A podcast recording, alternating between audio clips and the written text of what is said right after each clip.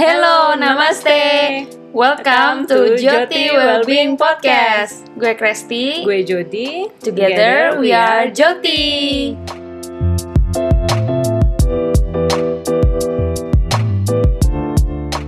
Halo, namaste. Welcome back to Joti Podcast yang udah sekian lama kita Hai, hai. rekaman, kita nggak ada update nih.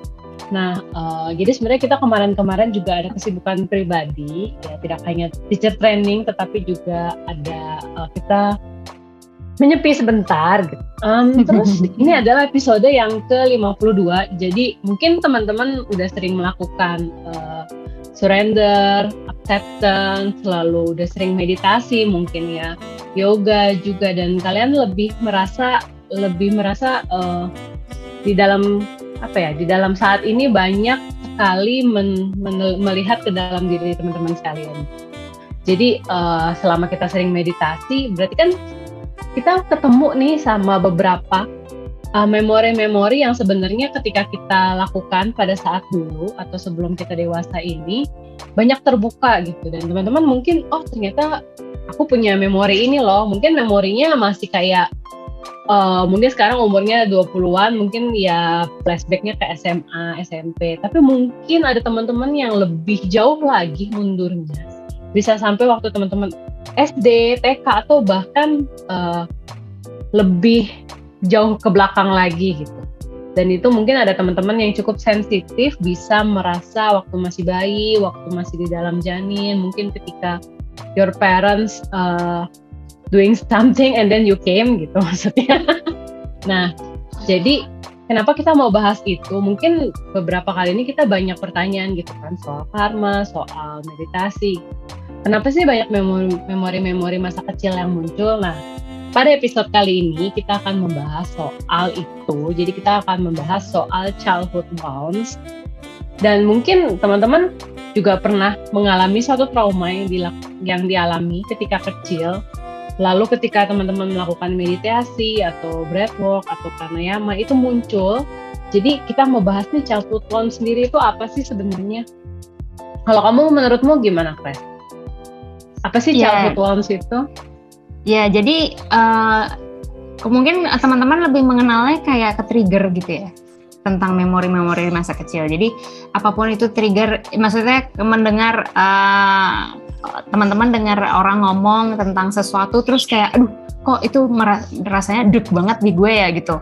Nah kalau perasaan-perasaan yang kayak begitu juga bisa kalian eh, identifikasi sebagai salah satu kategori childhood Betul, wounds ini. Nah, childhood childhood wounds ini sendiri itu uh, menurut aku um, sedikit spesifik, tapi it can come in many forms. Jadi kayak um, itu tuh luka batin yang ada di dalam diri kita, yang kita sendiri tuh sebetulnya nggak begitu nggak sadar ya ketika kita dihadapi sama sama luka-luka trigger tanda kutip tersebut uh, yang itu datangnya tuh bisa dari orang tua atau keluarga atau sibling sekalipun saudara kakak atau uh, adik gitu ya Adik ya. jadi uh, itu lebih terbentuknya pas kita masih kecil dalam umur-umur pertumbuhan kita itu dari lu- rumah bisa eh banyak dari rumah ya yang ke bawah Iya. keluar gitu Mm-mm. bawa ke lingkungan luar. Nah, contohnya childhood wounds itu kayak apa sih? Coba Mbak Jody. Contohnya tuh uh, mungkin teman-teman ketika masih kecil nih masih uh, dalam pos dalam masa pertumbuhan mungkin ada yang orang tuanya nggak hanya bapaknya yang bekerja tapi ibu bapaknya bekerja jadi mungkin teman-teman merasa butuh kasih sayang pada saat itu tapi ya sebagai anak kecil kita butuh kasih sayang ya tapi saat itu Hmm. kita malah karena orang tuanya sibuk jadi kita merasa diabaikan gitu. Uh, jadi secara mental kita tuh diabaikan karena orang tua sibuk tadi kita hanya sama uh, caretaker gitu kan. Atau bisa juga Mm-mm. yang lebih uh, apa orang tua kita kita punya siblings nih uh, dibanding-bandingin gitu juga. Oh si ini begini, si ini nggak. Kok kamu nggak begini sih kayak dia dong gitu kan. Jadi seakan-akan dibandingkan. Gitu. Nah itu yang dari segi mental ya. Jadi uh, mentally abuse gitu atau mentally injure itu juga kadang-kadang kita sebagai anak kecil yang nggak ngerti apa-apa dan belum punya edukasi Hmm. apa-apa itu muncul gitu. Ada juga yang Lalu, contoh lainnya tuh kayak misalnya um, no matter apa pun yang kita sudah lakukan menurut kita itu udah kayak aduh udah, udah terbaik Ini nih, paling is the baik best ya, I can iya. do. Tapi kalau Mhm. buat orang tua kita masih kurang rasanya gitu. Jadi kayak Iya, iya. kata-kata nih seperti kata-kata uh, I'm proud of you, aku bangga, aduh anak gue pinter banget, bangga deh gitu atau uh, sayang, I love you gitu-gitu tuh nggak pernah didengar sama kita selama kita grow up sampai kita dewasa. Jadi uh, apa menyampaikan affection uh, kasih sayang itu terhadap diri kita sendiri tuh jadinya rasanya susah banget. Kita tuh kayak dengar kata-kata I love you tuh langsung kayak aduh awkward banget nih gitu kan. Gue nggak pernah dengar kata-kata ini tahu tahu-tahu Mm-mm. dapet gitu atau harus mengatakan itu pas lagi acara apa kayak gitu kan.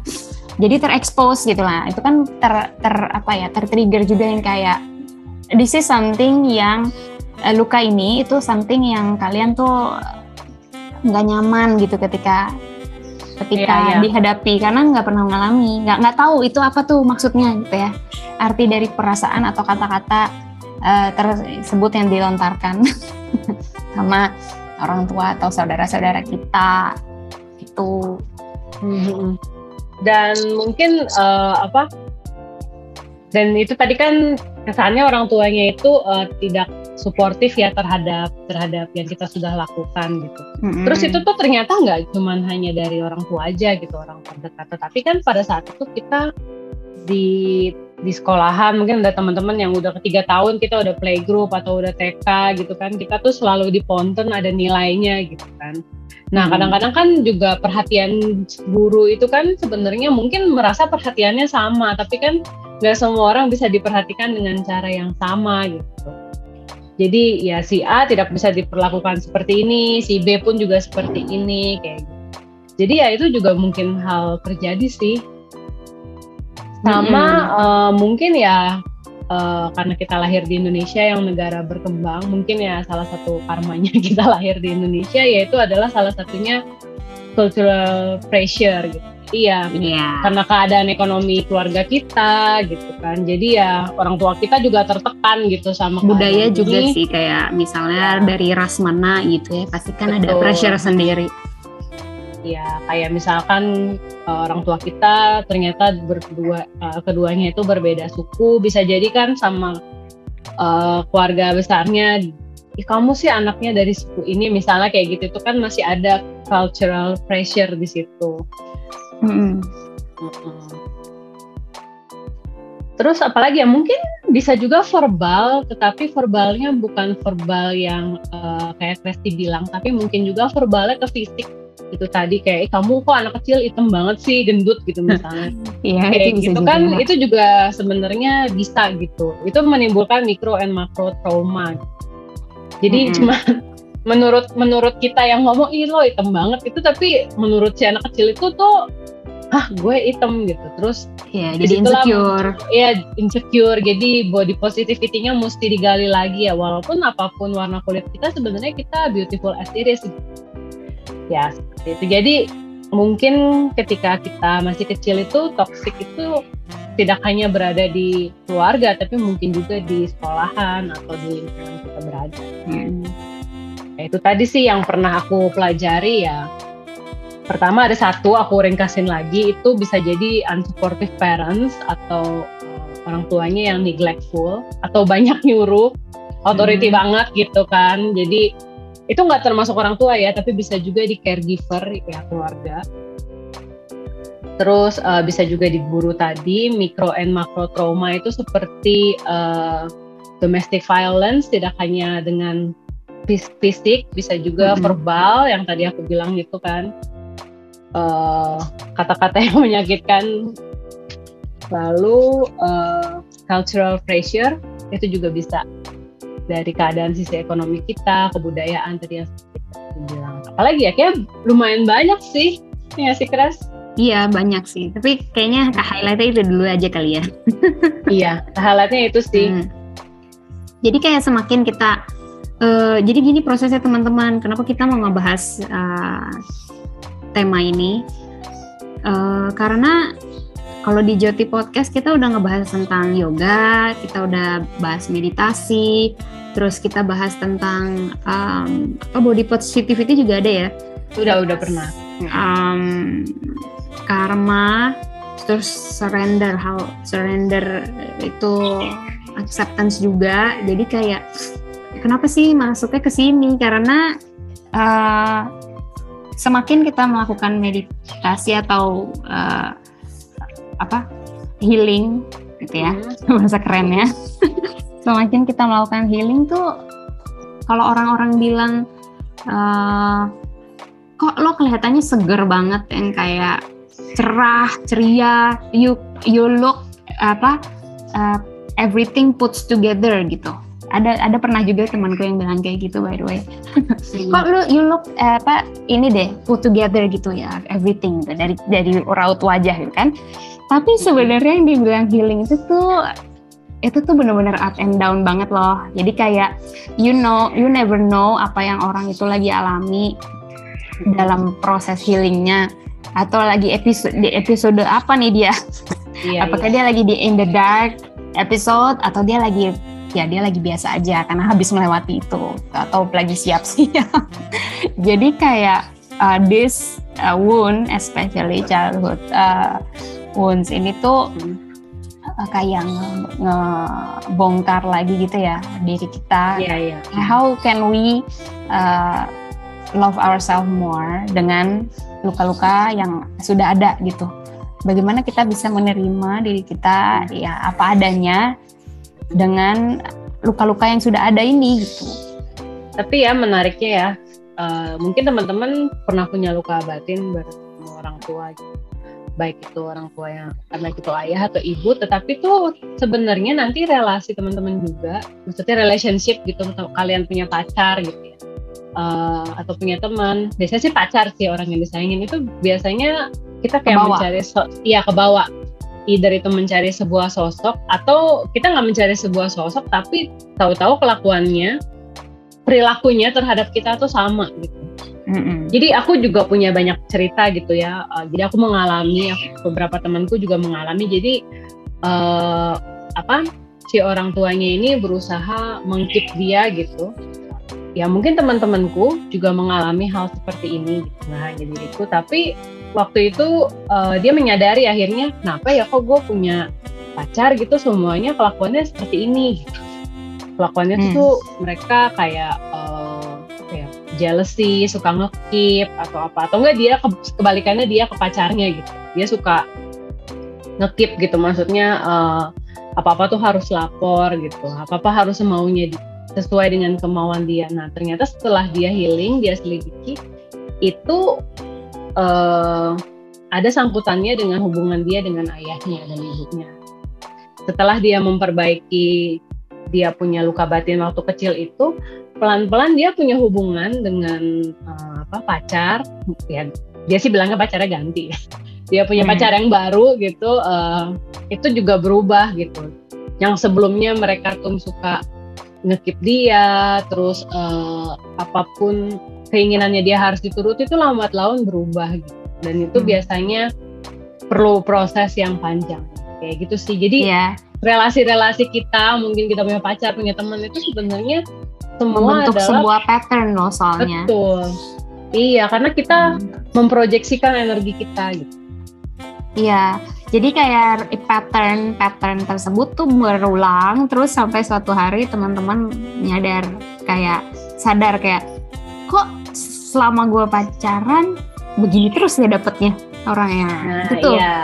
Itu perlu dipertanyakan kayak ya, ini bagian uh, luka gue yang mana nih karena ya nobody is perfect ya I know tapi kita bisa memulai itu dari diri kita sendiri. Jadi kenapa healing itu starts from within bukan dari out bukan dari outside from without tapi within. Karena kita kayak ngaca gitu loh mirroring. Ngaca kayak apa sih yang gue punya sama orang itu punya atau yang gue nggak ada tapi orang itu nggak ada juga gitu. Jadi kayak kelihatan gitu loh. Tapi uh, you can only heal as deep as your awareness. Jadi kalau awareness teman-teman masih kecil, ya nggak apa-apa start from there nanti perlahan-lahan ya akan kebuka gitu layernya betul dan ketika kalian terbuka layernya tuh dalam posisi di kesad di area kesadaran itu teman-teman udah siap untuk menerima fakta itu men sudah menjadi bagian dari uh, cerita diri kita kalian. ya. ya diri kita jadi aku cerita sedikit dulu aku juga pernah punya childhood wounds gitu dan itu uh, lumayan deep. Saking deepnya nggak berani aku tulis di jurnal nih Kresti kayak tahu. Jadi nggak hmm. berani aku tulis di jurnal karena rasa sakitnya buat nulis aja tuh udah kayaknya sakit banget. Terus uh, seiring seiring seiring berjalannya waktu uh, itu apa luka batin itu kadang dia tenggelam dengan sendirinya kadang dia pokoknya dia nggak muncul lagi dari aku buka itu kayak bulan uh, tahun lalu bulan Desember apa November tahun lalu itu baru aku bisa selesaikan di bulan Juli ini. Baru bisa aku apa lepaskan. Jadi aku udah menerima dan aku sekaligus melepaskan. Jadi ketika aku bercerita waktu itu ya udah biasa aja sih energinya. Udah kayak ya ya. Itu bagian dari diriku. Gitu. yeah. dan itu perlahan nanti uh, relasi-relasiku itu ternyata berubah dengan sendirinya gitu. Dari yeah. energiku yang berubah ternyata relasiku yang sebelumnya uh, memang kita kayaknya not connected deh. Dia mengajarkanku untuk seperti ini akhirnya pelan-pelan itu banyak berubah. Jadi Dan itu bukan itu, uh, uh, bukan totally deleted gitu. Kalau di laptop tuh nggak dihapus gitu loh iya bukan sifdal ya. Iya bukan di delete. Nah tapi kayak ada cuman dia masuk ke special box gitu. Ini yeah. yang udah nggak gue butuhkan. Tapi ketika orang nyenggol-nyenggol atau bunga buka-buka box itu hmm. tuh kita udah biasa aja.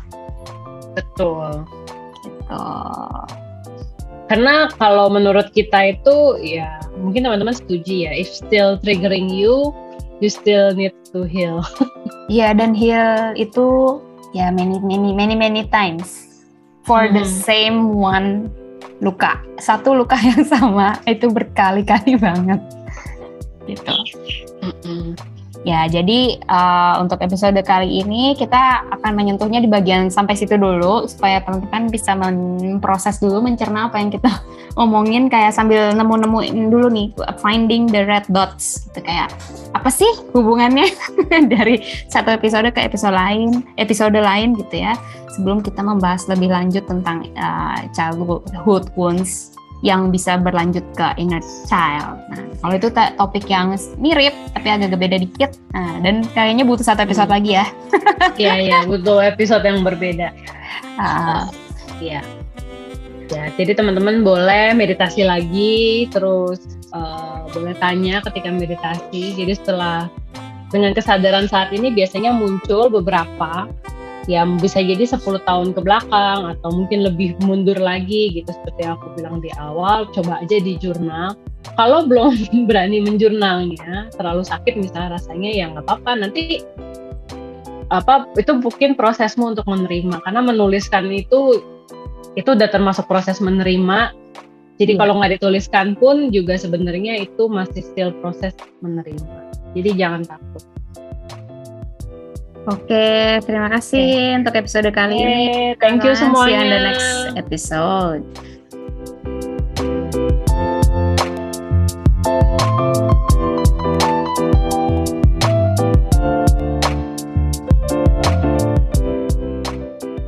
See you, on next, on next episode. episode. Bye bye. Bye bye.